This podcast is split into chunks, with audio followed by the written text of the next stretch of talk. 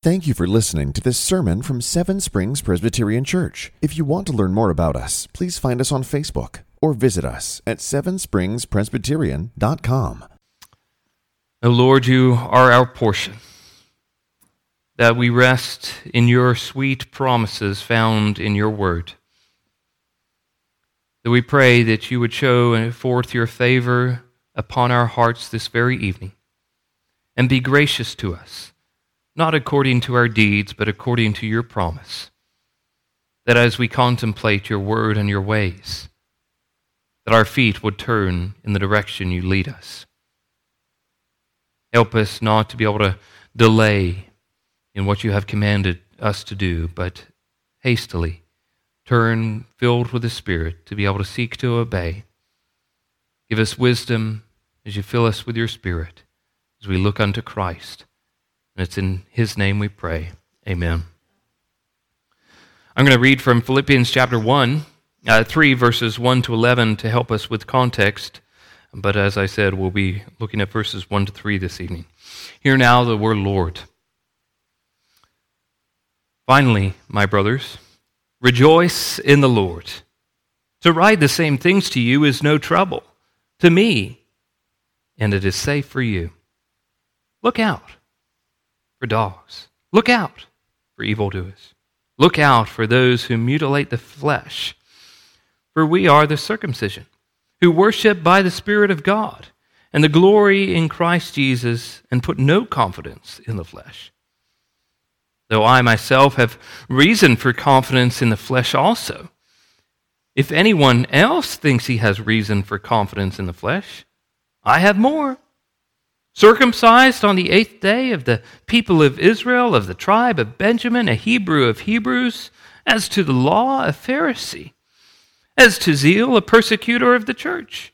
As to righteousness under the law, blameless. But whatever I gain, whatever gain I had, I counted as loss for the sake of Christ. Indeed, I count everything as loss because of the surpassing worth of knowing Christ Jesus my Lord.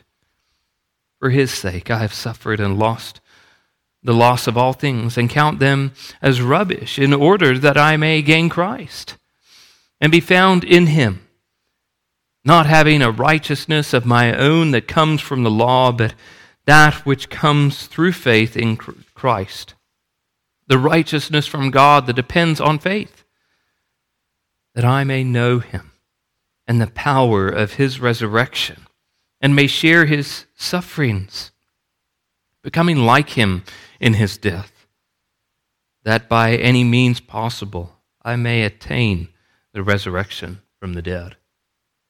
The grass withers, the flowers fade, but the word of our Lord will stand forever. Any complex profession needs to begin at the very basis and foundation of knowledge. Those foundational blocks are essential to be able to understand, to be able to go to greater heights, to be able to understand more complex things and complexities. You seek to be able to be a good reader or a good writer, you must begin to understand the ABCs. If you do not understand the ABCs and letters, the sounds that they make, then you will never be a good reader or writer. If you never recognize that letter or know what sound it makes, how can you ever proceed any lot further? Same with math.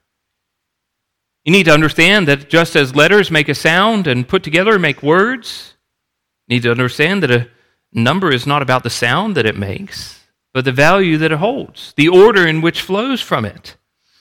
You need to be able to understand these foundational blocks.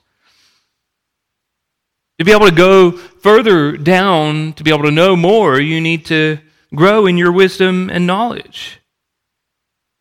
And then maybe you might be able to get to that portion in math that none of us understand where letters become numbers and numbers become letters. The theorems and the different complexities there that lie therein. But first, you need to understand the basis, the foundation. That every field those basics never change. that they're always needed to be remembered.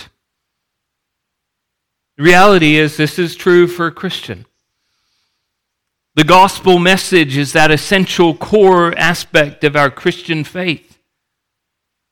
We have many people that can quote many great verses, or they can seek to be able to be knowledgeable in many aspects, but they forget that core essential truth, that foundational block, which then everything around it crumbles.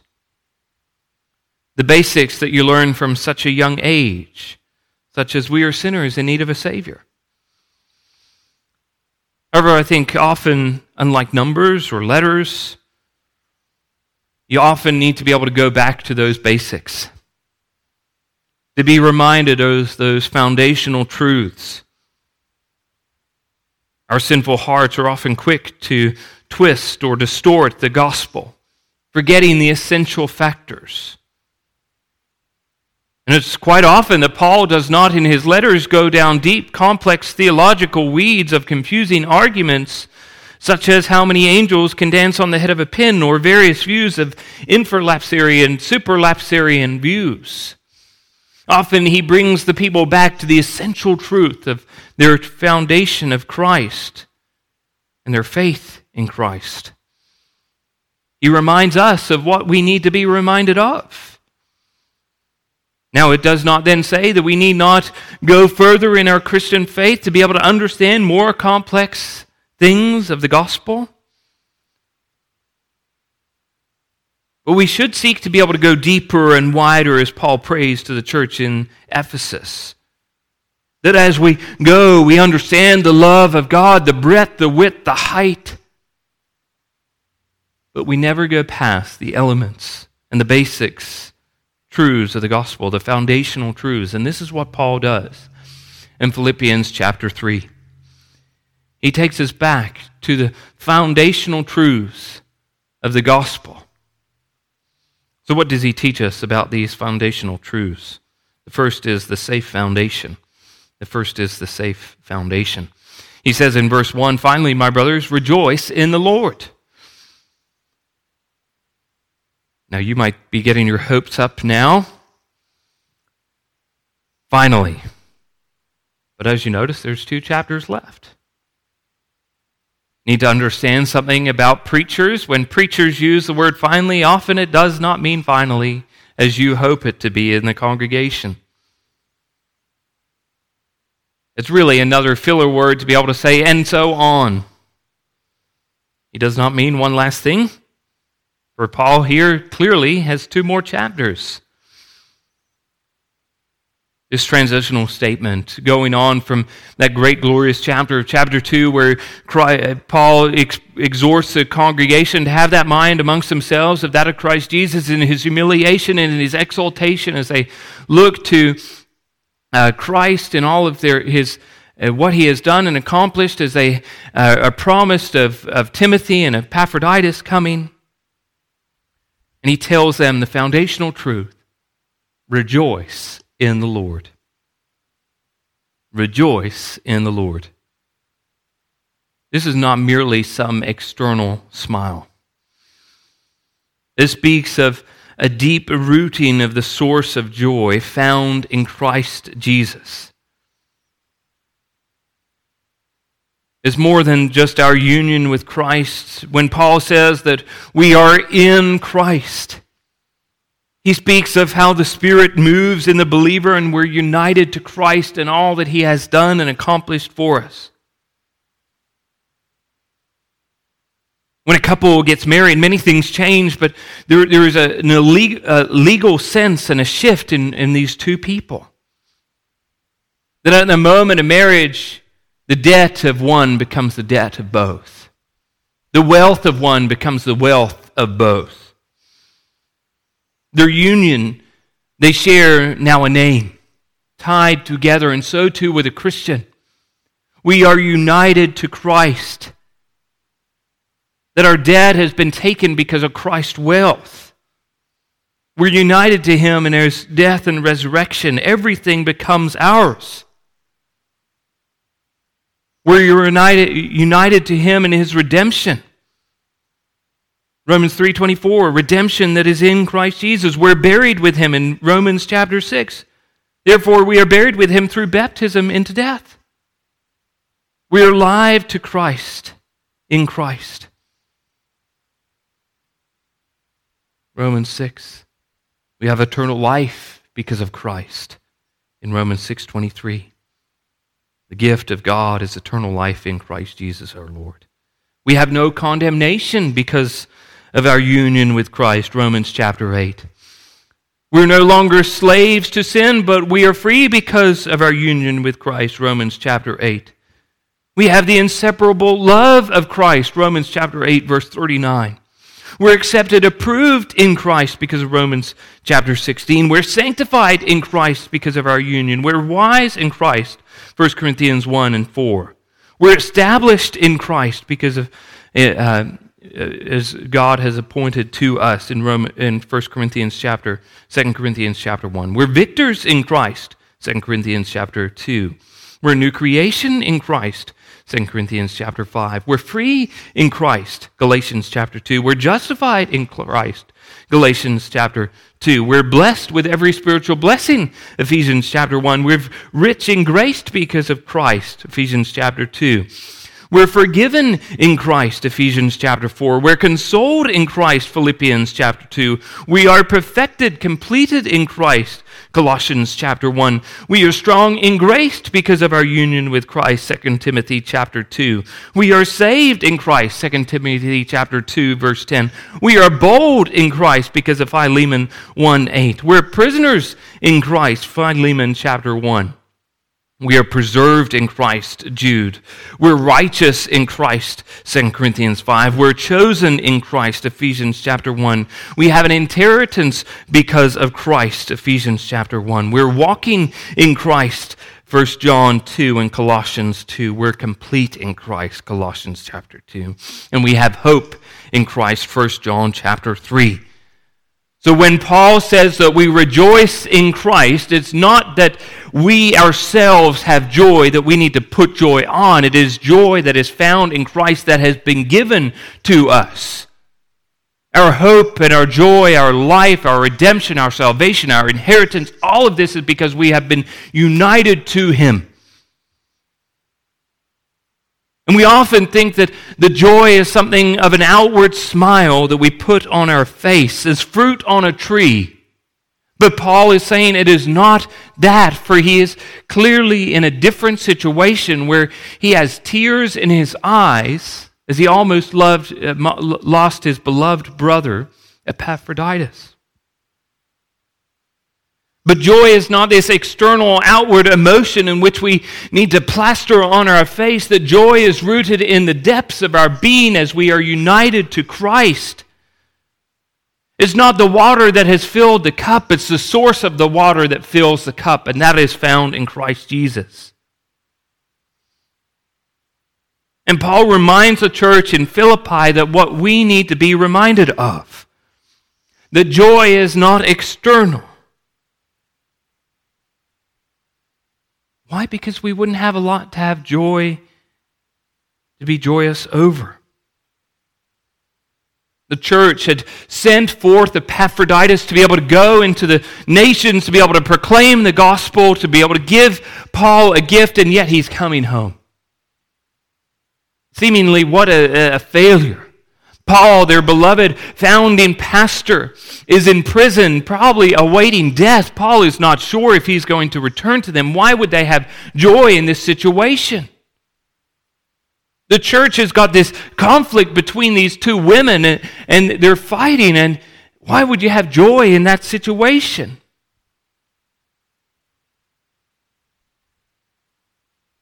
But it's not the joy that is external, it's the joy that's internal, found in Christ Jesus. And so Paul says that they're to rejoice in the Lord. That he, he, continues in verse 1 to explain that to write the same thing over and over and over is not a burden to me.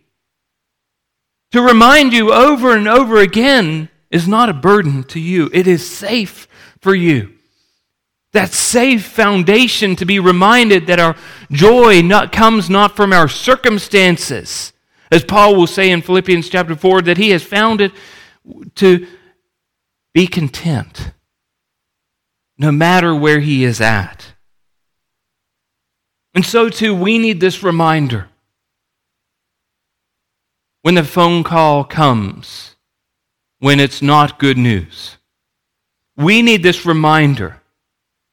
When we hear of someone we love and how they're walking away from God, we need this reminder when our circumstances are not found and, and a smile is immediately put on our faces, Paul is not saying, rejoice in the Lord, pretend that those things never happen. He's saying that our joy does not come from those things happening. Our joy comes because we are found in Christ, that we are Christ and Christ is ours. The second reminder of the foundational blocks we need to be reminded of is this dangerous mutilation. This dangerous mutilation. See this clearly in verse 2, where Paul warns them three times to be able to look out. Look out for dogs, look out for evildoers, look out for those who mutilate the flesh. Paul turns from the, the positive of rejoicing in our rootedness, in our union to Christ, but now he speaks of those who are seeking to be able to find joy in external situations. He gives these three warnings. Actually, it's a brilliant passage in Greek. He uses the same word, beware, three times. And then gives three Greek words that start with K. The dogs, where we get the word canine from, and two other Greek words there. And he first says, Beware of dogs. And what he's not saying is how we understand dogs nice little fluffy things that we buy sweaters for and give uh, glorious haircuts that cost an arm and a leg, that probably be, eat better than most people have ever eaten in their world. He's not talking about those cute and cuddly dogs that have pet insurance and different things like that. He's talking about those mangy dogs, stray dogs that no one owns, no one wants to own. The dogs on the very outskirts of town who possibly carry all the diseases. Often, dogs is a, is a term to be able to degrade someone. Or more often than not, it speaks of those who are outside the walls of the city. Dogs would go and eat the trash that has been thrown out. As in Matthew chapter 25, when the woman comes up and asks for her daughter to be healed. And Jesus turns around and basically calls this woman a dog and says, Is it not right to be able to take the children's bread and throw it to the dogs? And she said, Yes, Lord. But even the dogs eat the crumbs that fall from the master's table. An outsider she was. And so, too, Paul is warning for all those who are outside. Beware of those people. The wolves that come in dressed in sheep's clothing. The second beware, he says, is beware of evildoers. Here, it, quite clearly, it just says wrong workers. He uses the word worker quite often throughout Philippians. He uses it of Epaphroditus, the, the fellow worker in the gospel. That they are to work out their salvation with fear and trembling, but here there's a different type of work that is happening. These workers are not working for their salvation. They're not working with the, the fruit or the heart of the gospel as Epaphroditus is. The work they're trying to do is the evil work, the, the wrong type of work.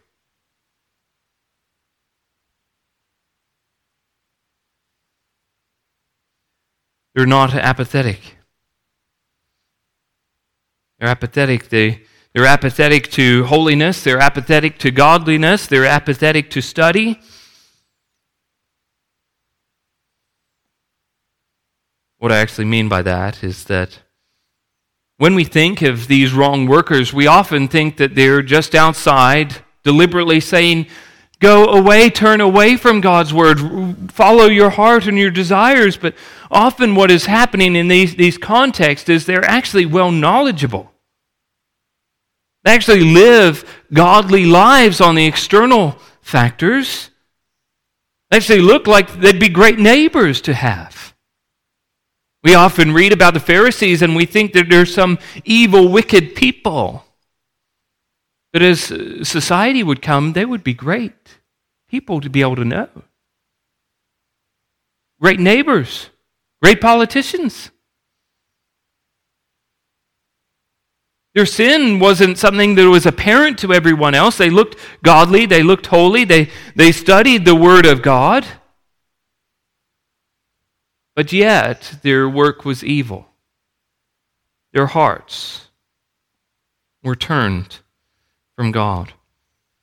Last warning here, Paul says in verse 2 is to beware of those who mutilate the flesh, the mutilators. Here they turned and they said that if you are going to be saved, it has to be through circumcision. We have not got this problem never been a part of a church where this has been a discussion about church membership, never been a question that we have, asked, have to ask. But here, this is something that many people seek to be able to boast in. Works outside of Christ. As we'll see next week, as, as Paul spells out all of his glorious resume in which he, he claims that he has a reason to be able to boast.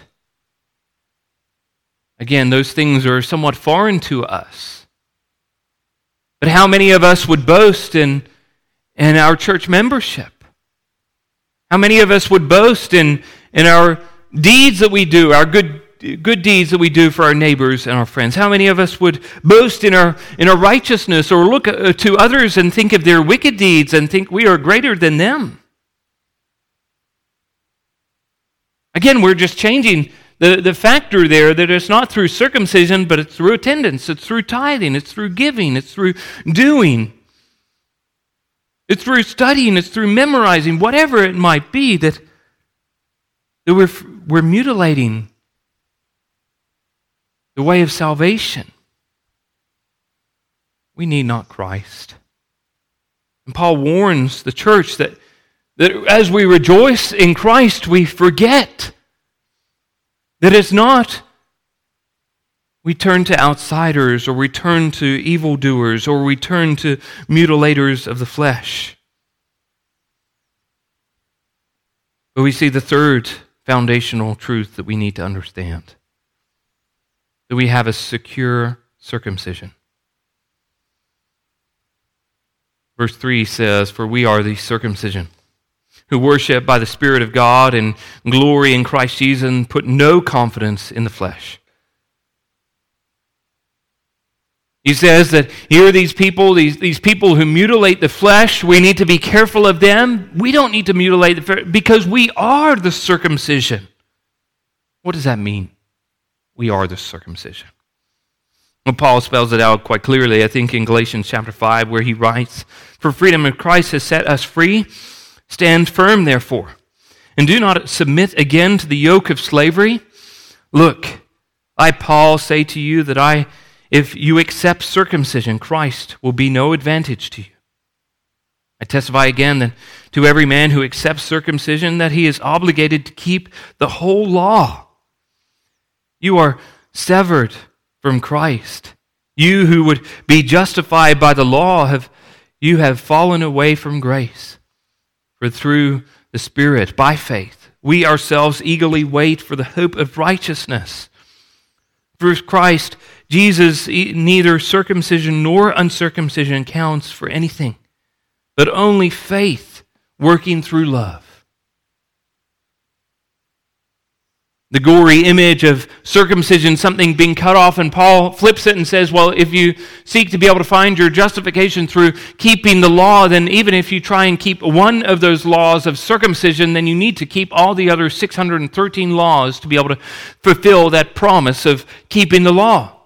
And if you seek to be able to do that, you will be cut off from Christ. You, need, you don't need Christ to save you, you don't need grace to save you. And he says it doesn't matter if you're circumcised or uncircumcised. The point is if you have faith in Christ. That is true circumcision.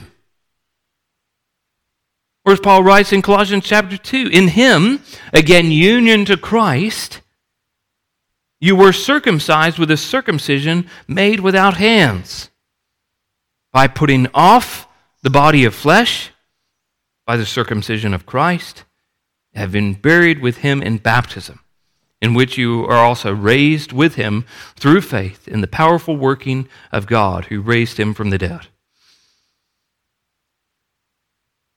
That here you have been circumcised, but it's not a circumcision made with hands, it's a circumcision made by the Spirit. The circumcision, that the separation is that we're put off from the flesh. The desires and, and that's what paul's point is in later in the chapter in chapter 3 is that we have no confidence in the flesh. We seek not to be able to uphold the law. As paul spells out if anyone was to be saved by the law paul would have been first in line. But he says he counts everything as loss for the gain of christ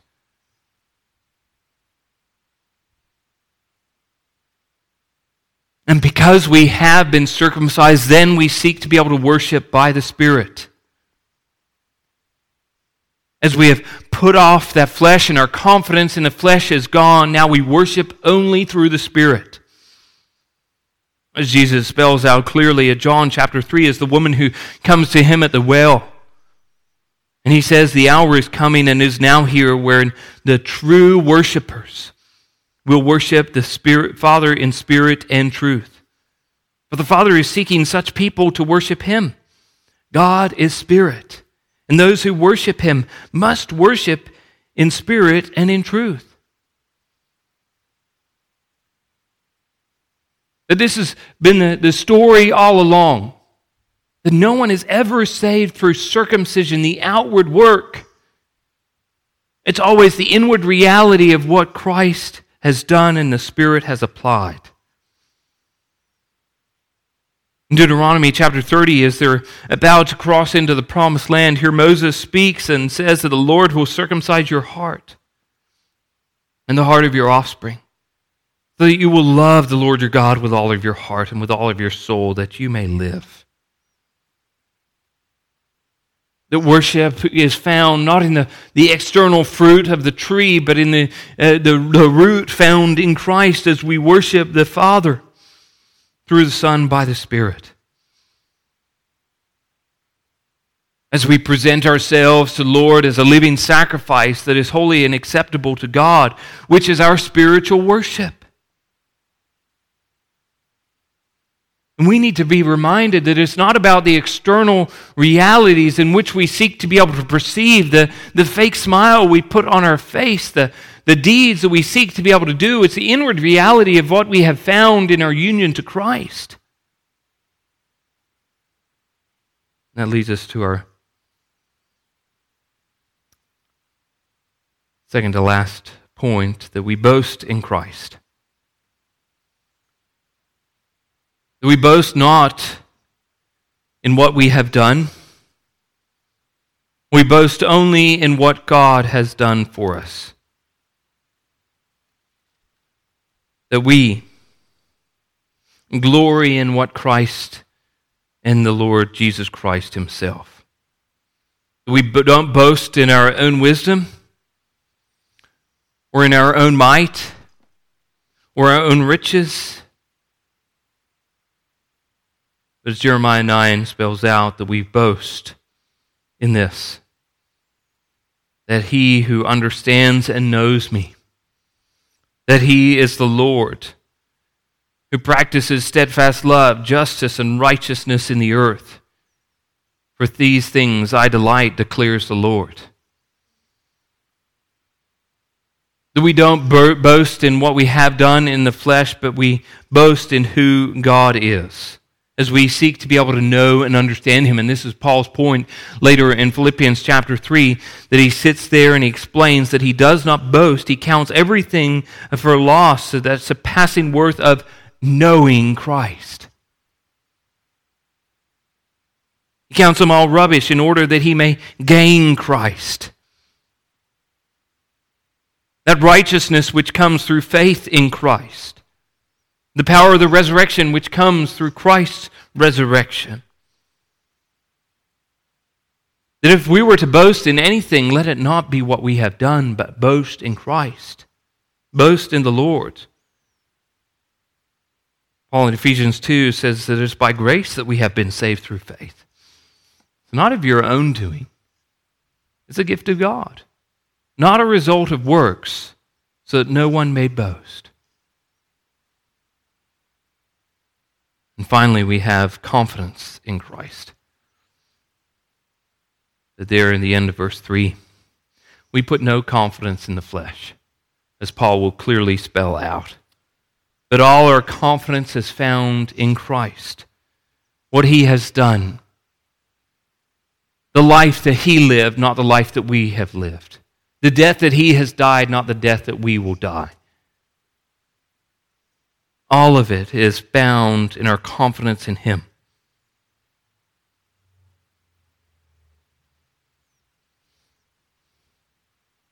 Irenaeus says, Unless it has been God who has freely given salvation, we could never have possessed it securely.